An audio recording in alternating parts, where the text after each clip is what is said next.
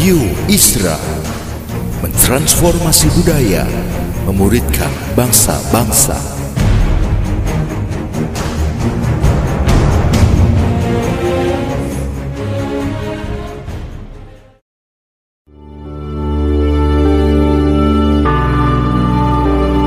Apostolic Prophetic Messages mengungkapkan pesan dan arahan dari hati Tuhan bagi gerejanya demi menuntaskan mandat kerajaan Allah di Indonesia dan bangsa-bangsa.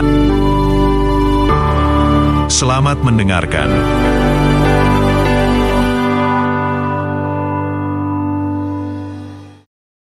Kita tahu persis bahwa kita berupaya untuk menetapkan strategi ini yang namanya SMS. Ya, SMS itu uh, uh, solid biblical teaching supaya para murid itu bisa mendengar firman Tuhan. Ya. Tapi kemudian yang kedua adalah mod, apa, modeling mentor yang harusnya dia bukan cuma jadi pengajar atau mentor biasa, tapi dia harusnya menjadi model.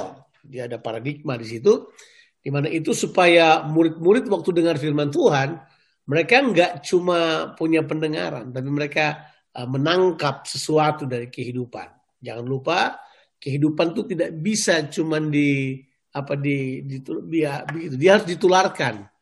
Kehidupan itu tidak bisa diajari di kelas. Dia mesti ditularkan lewat teladan kehidupan, lewat sebuah contoh yang ada di depannya itu. Itu supaya murid bisa uh, menangkap. Tapi nanti kita akan ciptakan sebuah sistem disiplin di mana orang-orang terlibat di dalamnya dalam pekerjaan misi, terlibat dalam pelayanan, semua harus disiplin untuk melakukan hal tersebut. Nah, untuk mencapai hal tersebut ada satu satu track yang kita perlu miliki dan itu akan menjadi itu akan menjadi judul judul khotbah saya. Ya, judul khotbah saya hari ini adalah solid food for the soul, ya. Kita akan membahas solid food for the soul. Bagaimana saudara bisa bisa bertumbuh untuk menjadi dewasa di dalam Tuhan. Sebab kita kita betul anak Tuhan, tapi kita harus tetap bertumbuh di dalam dia, ya kan? Seorang akan hanya menjadi maksimal kalau dia menjadi dewasa, betul ya? Seorang hanya bisa menghasilkan buah kalau dia menjadi dewasa.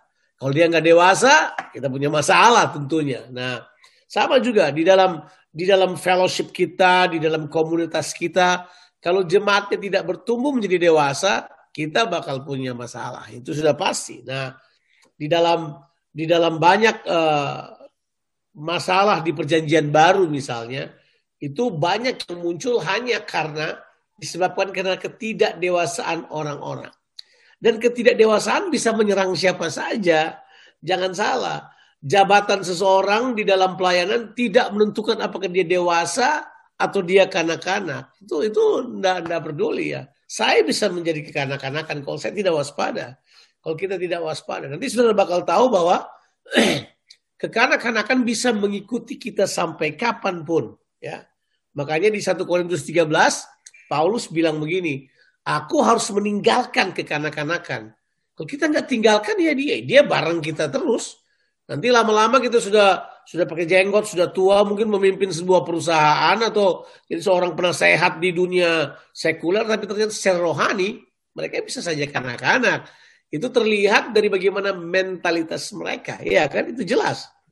Nah, mentalitas seseorang inilah yang harusnya menjadi tujuan kedewasaan kita supaya kita punya mentalitas seperti Kristus. Nah, saya sudah ulang-ulang pada saudara, tidak akan ada masalah dengan roh saudara Sebab roh saudara sudah baru. Haleluya. Roh saudara sudah dijadikan baru. Secara teologi ini kita perlu paham betul. Roh saudara sudah oke. Yang perlu mengalami perubahan terus dan kemudian mencapai uh, tingkat kedewasaan adalah mentalitas. Kalau kita berbicara mentalitas rohani, yang kita bicara adalah itu tuh kedewasaan, cara berpikir, kedewasaan, bagaimana seorang dapat mengolah perasaan-perasaannya. Ya ada orang perasaan masih tipis, Cuman salah dengar sesuatu udah nggak bisa tidur setiap malam udah nggak bisa tidur. Merasa orang tersebut ganggu-ganggu. Padahal tipis aja perasaannya. Nggak dewasa saja. Dan hal tersebut bisa terjadi. Nah kita perlu mengerti ya bahwa kedewasaan itu penting. Sebab begini, di dalam Galatia pasal 4 ayat 1 sampai ayat yang ketiga. Kalau saudara baca, kalau seorang tidak menjadi dewasa. Kata yang dipakai di situ adalah kalau seorang belum akil balik. Padahal dia ahli waris. Itu dia tidak berbeda dengan seorang hamba. Nah kita sedang membahas bahwa memiliki hati hamba boleh, tapi mental budak nggak boleh. Itu jelas.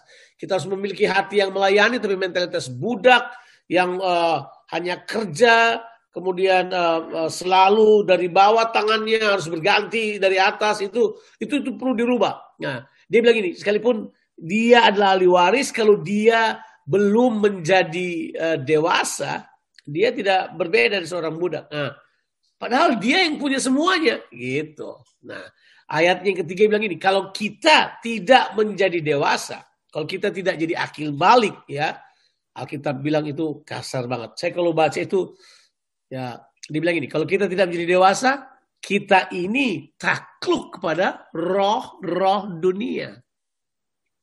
Takluk pada roh-roh dunia. Nah, itu itu yang kita perlu kita perlu kembangkan dalam kehidupan kita. Jadi bertumbuh dewasa itu sangat ditentukan oleh oleh apa yang kita makan. Itu dia itu jelas. Dan makanan rohani kita ini penting buat kita ya.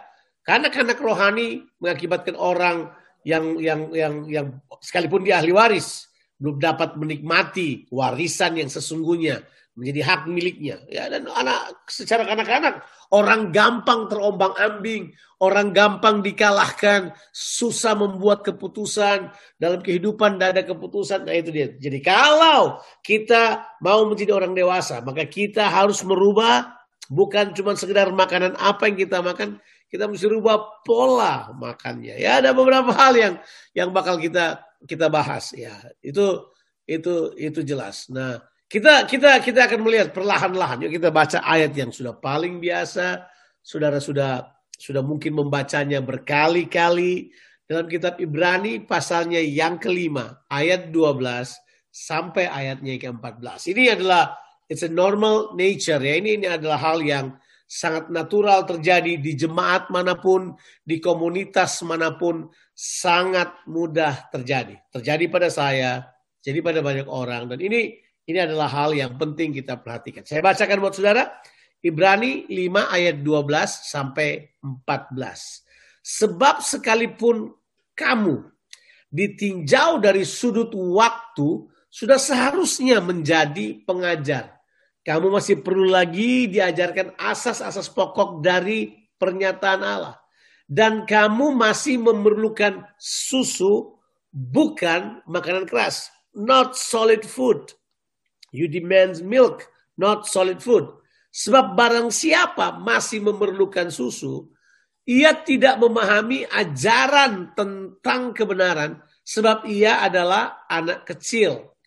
Tetapi makanan keras King James Version bilang ini strong meat adalah untuk orang-orang dewasa yang karena mempunyai panca indera yang terlatih untuk membedakan yang baik daripada yang jahat. Oh, that's nah, coba coba garis bawahi.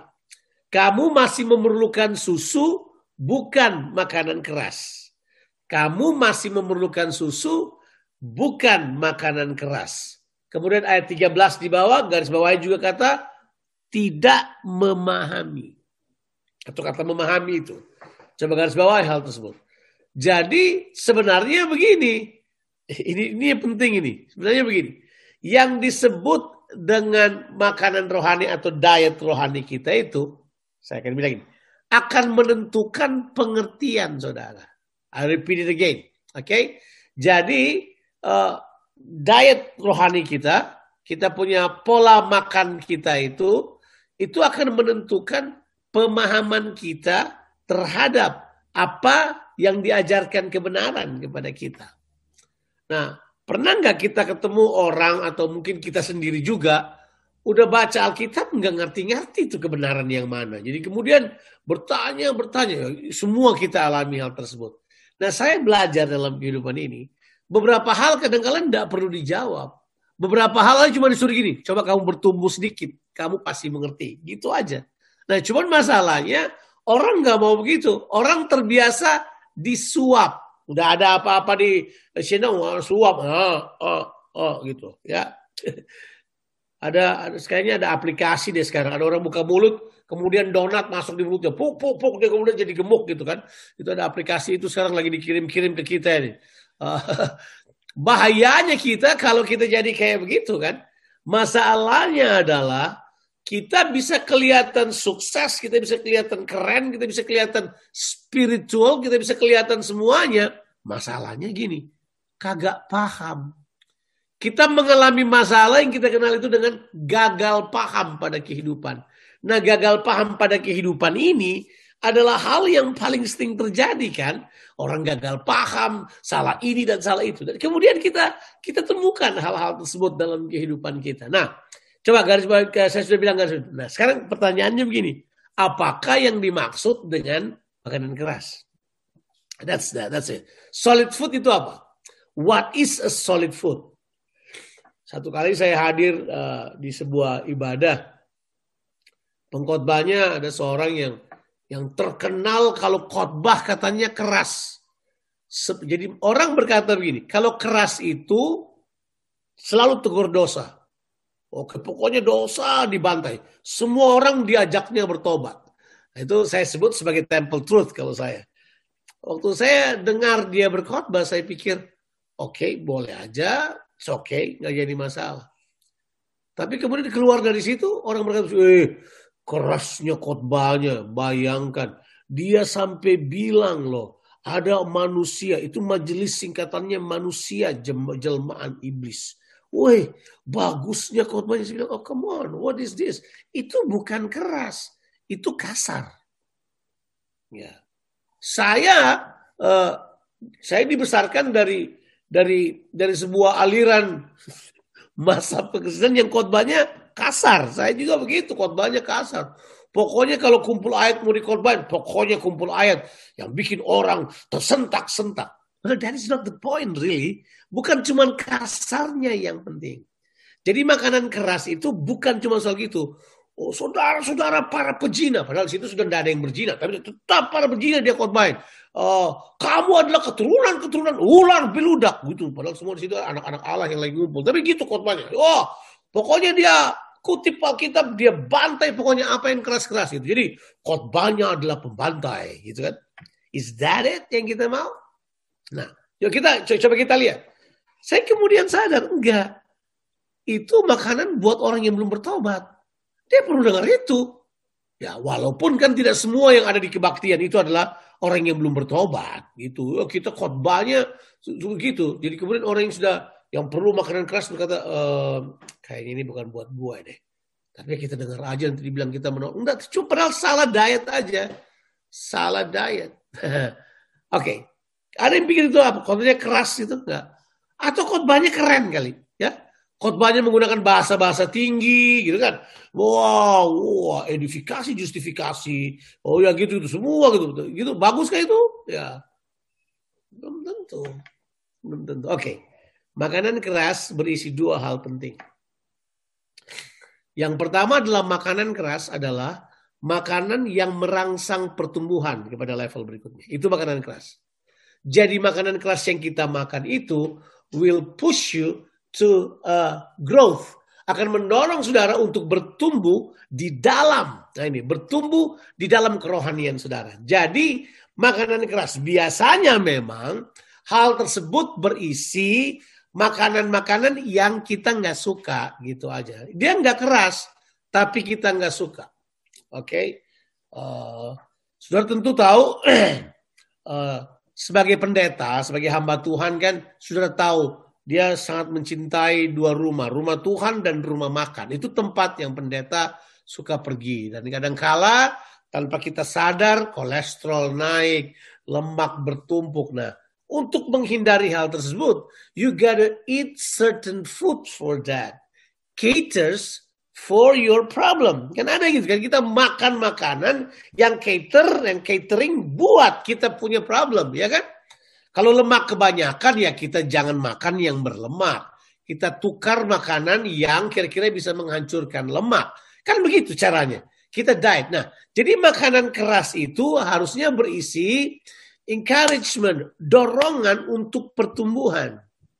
Nah, yang paling banyak arti makanan keras itu adalah berisi teguran pada situasi stagnasi kita. Itu makanan keras. Jadi makanan keras berisi teguran-teguran pada stagnasi rohani kita. Bisa saya kita stagnan dan kelihatan baik-baik saja. Saya melihat orang Kristen dalam kehidupan perjalanan kehidupannya dia, dia bisa saja kelihatan bertumbuh-tumbuh, tapi satu titik dia stagnan. Dia kemudian ada di plato, dia nggak bisa ke mana-mana lagi. Stop di situ, bertumbuh ke sana enggak, ke sini enggak ya. Dia ada di situ. Dan tahukah saudara dalam kekristenan, stagnasi itu paling mematikan. Smith Wigglesworth itu Smith Wigglesworth yang disebut sebagai uh, salah seorang rasul iman yang belakangan ini ya di abad lalu. Itu Smith Wigglesworth berkata begini. Saudara murtad itu, itu bukan mundur ke belakang. Dia bilang ini murtad itu tinggal di tempat. Sewaktu kamu tinggal di tempat, kamu sedang terlempar ke belakang karena Tuhan bergerak ke depan terus. Tuhan tuh dinabis berjalan ke depan terus. Kalau kamu stagnan, kamu di situ. Masalahnya orang stagnan berasa oke okay aja. Biasanya mereka mereka satu sebuah tempat, mereka stagnan, mereka merasa nyaman di stagnasi tersebut. Mereka merasa ini, kemudian mereka mulai coba ini, mereka mulai coba itu, mereka mulai coba ini dan itu. Akhirnya kemudian no certainty dalam perjalanan rohani mereka lagi. Nah, di situlah kadang-kala mereka mengalami kebantutan rohani. Itu adalah tempat yang paling berat. Nah, coba coba coba coba kita lihat uh, terjemahan Ibrani 5 ayat 12 sampai 14 ini dalam dalam terjemahan firman Allah yang hidup. Jadi ada terjemahan Indonesia yang kalau kita banding-bandingkan ada ada ada kata-kata yang bagus ya. Saya saya saya baca ini hanya untuk membandingkan saja. Hanya untuk membandingkan pada saudara untuk melihat translation yang berkata soal begini. Kenapa makanan keras tidak bisa diterima oleh banyak orang? Karena memang mereka belum dapat mengunyah makanan ya kan? Saya baca buat saudara ya. Sudah lama saudara menjadi Kristen. Dan seharusnya saudara sekarang mengajar orang lain. Itu katanya itu ya. Namun saudara masih tetap membutuhkan seorang pengajar untuk mengulang-ulang asas pokok dalam firman Allah. Saudara seperti bayi yang hanya minum susu, belum dapat mengunyah makanan.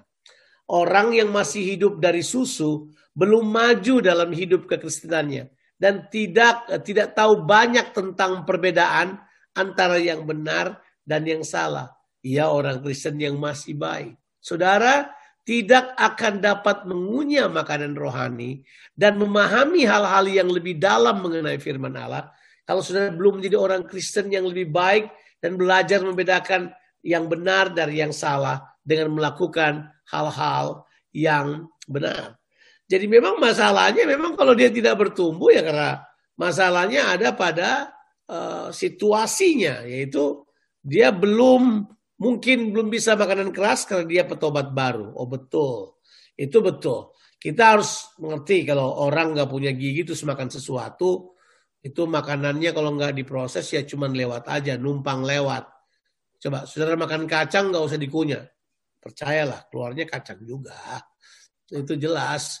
Nah, tapi kalau saudara mulai kunyah itu berbeda. Jadi kalau makanan gak dikunyah dia tidak akan berpengaruh sama sekali untuk kehidupan kita. Nah, sama dengan kita, pola cara kita makan tanpa mengunyah itu bermasalah besar. ya, pola makan tanpa mengunyah bermasalah besar. Nah,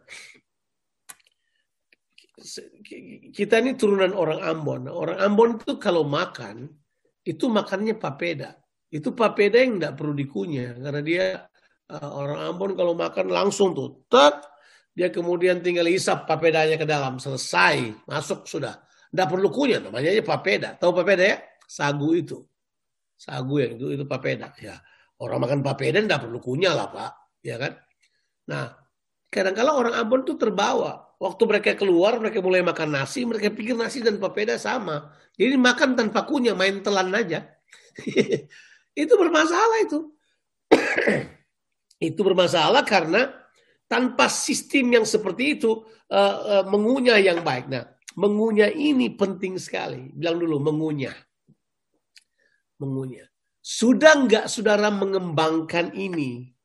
Mengunyah ini adalah kita mulai memperlakukan sesuatu dengan cara memakan firman Tuhan itu mulai dari situ. Orang kalau minum susu nggak perlu kunyah kan, langsung masuk kan.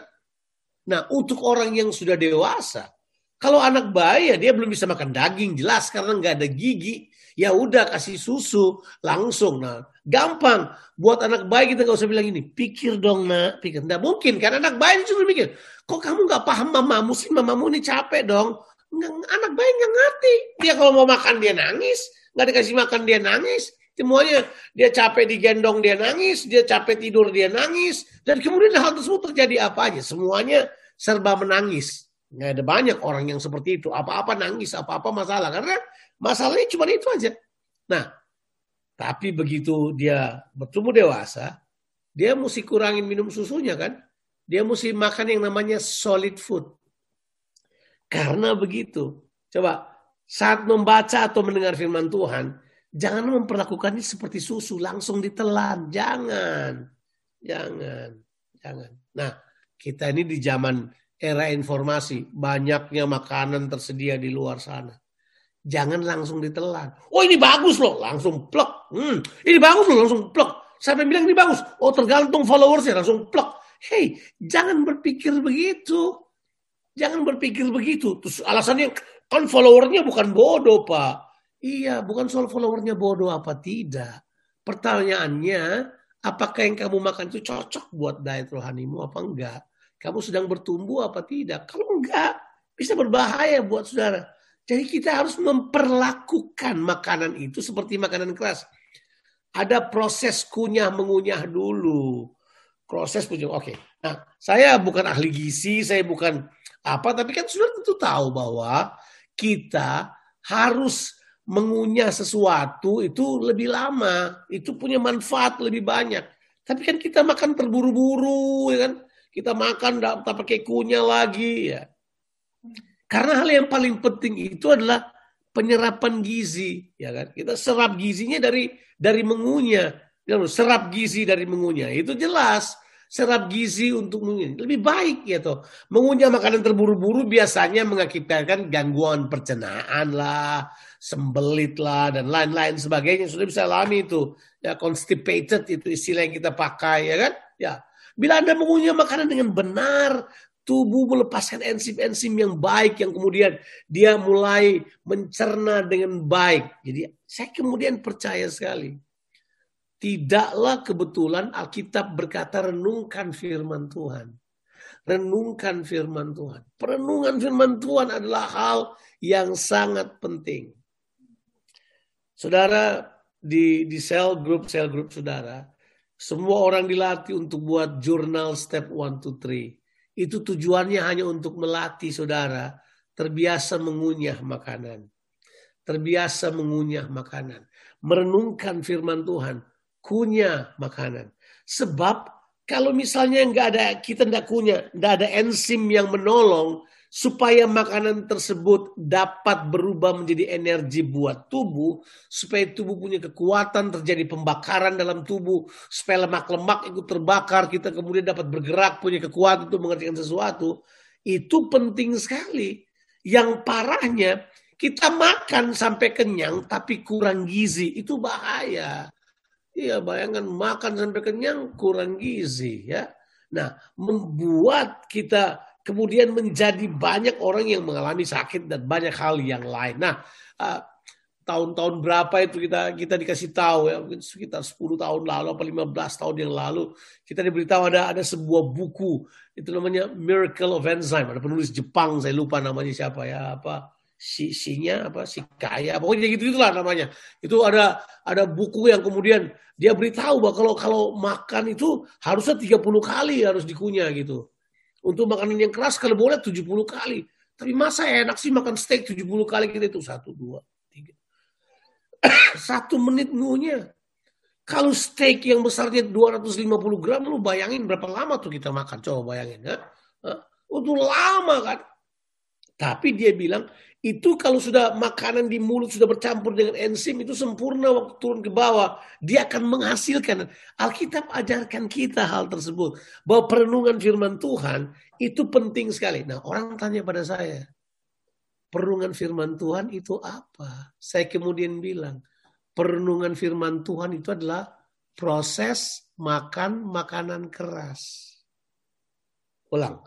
Perenungan firman Tuhan itu adalah proses makan makanan keras. Jangan pandang enteng hal tersebut. Perlindungan firman Tuhan itu adalah proses memakan makanan keras. Kapan kita kemudian tidak ikuti proses ini, kita punya diet salah terus. Makan apa aja salah. Karena tujuan dari proses perenungan firman Tuhan itu sama seperti proses mengunyah. Karena memang arti perenungan firman Tuhan dalam bahasa aslinya memang mengunyah itu artinya. Seperti uh, dibilang binatang memamah biak itu kan. Seperti sapi yang begitu berumput dikeluarin lagi. Itu yang begitu tolong jangan dipraktekkan di rumah. Ya, ya sudah makan keluarin lagi baru dikunyah lagi. Tolong jangan dibuat itu. Itu hanya untuk sapi. Saudara bukan sapi. Tapi proses itu yang kira-kira perlu kita masukkan dalam pemahaman kita. Misalnya ayat-ayat ayat-ayat ayat-ayat tentang perenungan firman Tuhan yang kita sudah hafal-hafal. Yosua 1 ayat 8. Janganlah engkau lupa memperkatakan kitab Taurat ini dan renungkanlah itu siang dan malam. Supaya engkau bertindak hati-hati sesuai dengan yang segala sesuatu tertulis di dalamnya. Sebab dengan demikian perjalananmu akan berhasil dan engkau akan beruntung. Itu jelas. Uh, salah satu terjemahan misalnya terjemahan The Message bilang buat kita ini, do not for a minute let this book of Revelations be out of mind. Jangan sampai keluar dari pemikiran saudara. Nah itu salah satu proses di mana yang kita kerjakan. Kata yang dia pakai situ udah lama banget. It's a ponder. Kata pondering. Pondering mengizinkan pemikiran itu apa menguasai. Kita memikirkannya dengan teliti dalam berbagai cara. Kita merenungkannya. Tapi orang bilang begini, oh, malas. Malas pak, nggak praktis. Come on. Coba saudara malas makan yang betul. Kita nanti menyesal waktu sudah tua kan. Sudah mulai umur-umur kayak saya baru menyesal makan salah, misal malas makan, menyesal banyak hal hanya karena salah. So be careful. Slack atau malas. Saya kemarin saya share dengan youth tentang ada ada ada kita selek kadang-kadang dalam bertindak karena tidak ada dorongan energi dari dalam yang baik buat kita. Itu itu kita malas melakukannya. Nggak boleh, saudara. Saudara harus harus memiliki itu tuh, memiliki kekuatan. Kata yang dipakai adalah ponder and meditate. Ya. Kita kemudian memikirkan dengan tenang dan mendalam. Kata meditate itu berasal dari bahasa bahasa apa bahasa Ibrani-nya hagah. Haganya itu bergumam dengan diam-diam, bergumam dengan tenang. Dia memperkatakan berulang-ulang. Dia memperkatakan berulang-ulang dengan cara bergumam. Mungkin tidak terlalu keras, tapi dia memperkatakan firman Tuhan. Memperkatakan firman Tuhan. Mengucapkan firman Tuhan. Sampai itu terus dia ulang-ulang sampai pemahaman datang. Tiba-tiba muncul dan datang. Kenapa orang gagal memahami? Ya, kurang merenungkan, kurang ponder, kurang meditate, kurang mengizinkan hal tersebut menguasai firman Tuhan ya. Kata ponder itu ya. Kata kata mengunyah itu kan bahasanya kayak chew gitu kan. Chew. mengunyah, dicu, di dikunyah-kunyah berulang-ulang dan kemudian memikirkan, membicarakannya, menyampaikannya sampai kita mengerti. Nah, kita tidak suka proses ini, tapi mau langsung dapat pengertian. Kita nggak suka proses ini, tapi mau langsung dapat apa? Pengertian. Boleh saya beritahu pada saudara? Pertumbuhan tidak bisa dicurangi. Kapan dicurangi itu namanya karbitan. You cannot cheat growth, nggak bisa. Karbitan namanya. Itu rasanya bisa beda, apa-apa bisa beda. Ada satu kita satu ketika kita sekarang makan makanan yang apa? Makanan yang disebut sekarang ini makanan hasil cloning sana cloning sini ternyata akibatnya berbahaya loh untuk untuk tubuh kita jadi nggak bagus, cancer bisa terjadi apa dari makanan yang kita makan. So be careful, hati-hati mengenai hal tersebut. Oke, okay.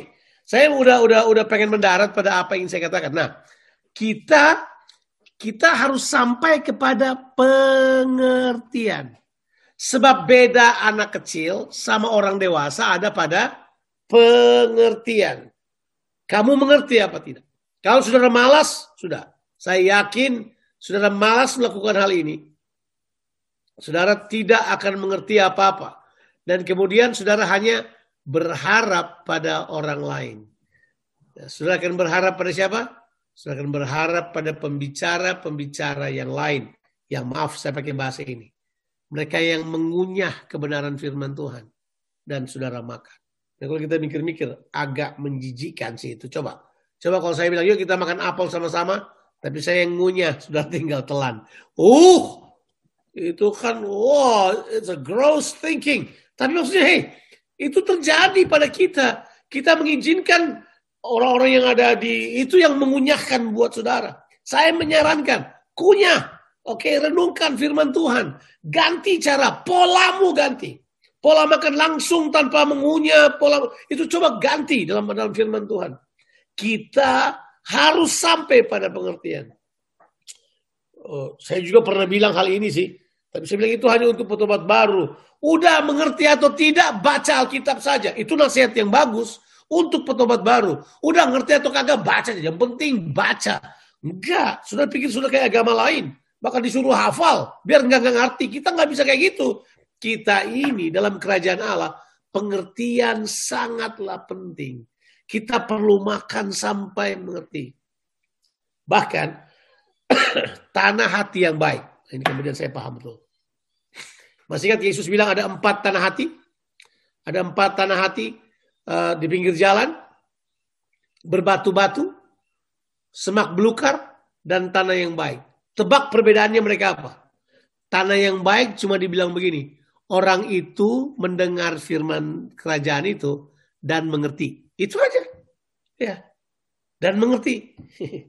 yang lain, oh ya ada ada ada yang lain terserah. Tapi untuk tanah yang baik adalah dia dengar firman Tuhan dan mengerti. Berarti begini, kita harus mencapai tingkat pengertian tersebut. Nah, makanan keras ini adalah mendorong pada pengertian-pengertian yang baru, mendorong pada pikiran-pikiran yang baru, mendorong metanoia. Nah, metanoia itu bukan bertobat dari dosa kekafiran kan? Metanoia itu mengalami perubahan pemikiran secara terus-menerus sampai kita memiliki pikiran Kristus dan mental Yesus Kristus dalam kehidupan kita. Nah, jelas kita perlu sekali memperkuat pemikiran kita dan pengertian kita. Jangan puas hanya menerima firman Tuhan, tapi rindukanlah dan usahakanlah untuk memperoleh pengertian. Orang yang mendengar firman itu dan mengerti, itu yang dibuatnya berbuah. Tidak mengerti tidak berbuah. Dengar sampai bego tapi nggak berbuah.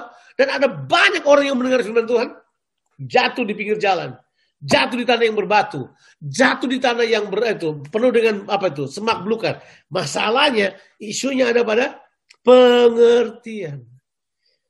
Nah, kita salah.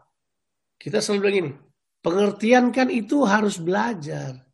Enggak. Pengertian tidak datang karena belajar.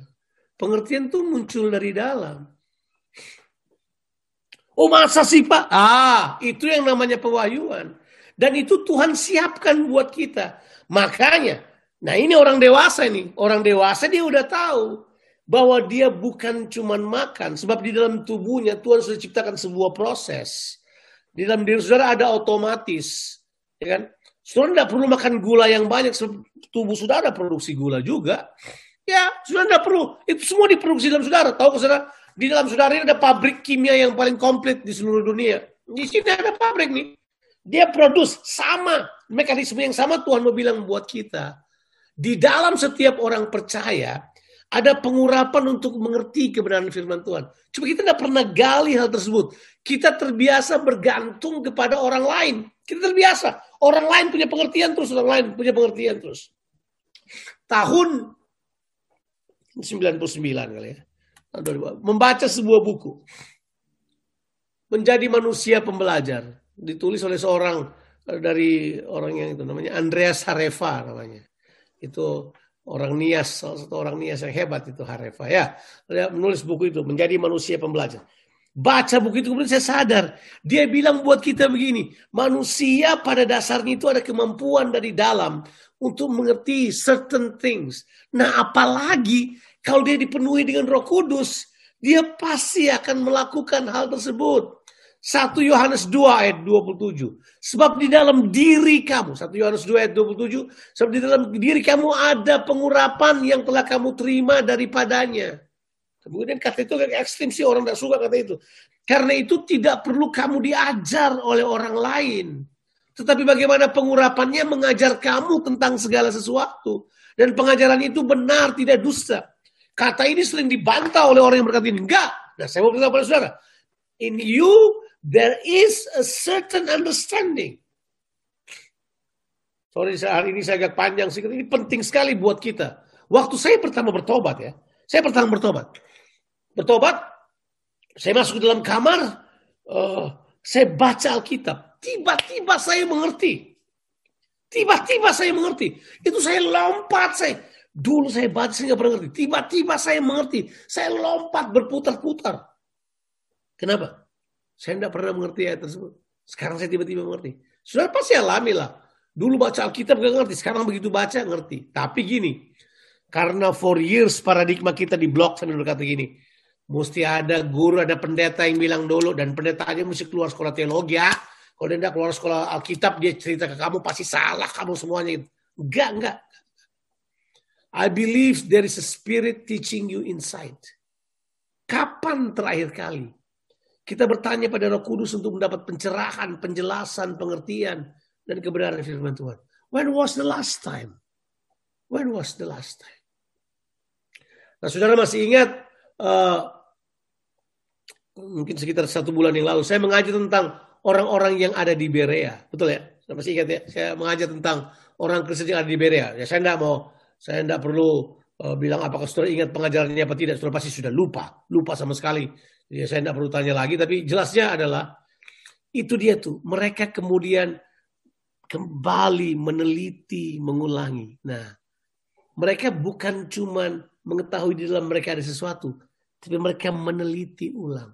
Yuk jadilah peneliti-peneliti yang baik. Ya, itu mereka itu dibilang ini di kisah 117 ayatnya yang ke-11 karena mereka menerima firman itu dengan segala kerelaan hati dan setiap hari mereka menyelidiki kitab suci untuk mengetahui apakah semuanya itu benar demikian. Ya.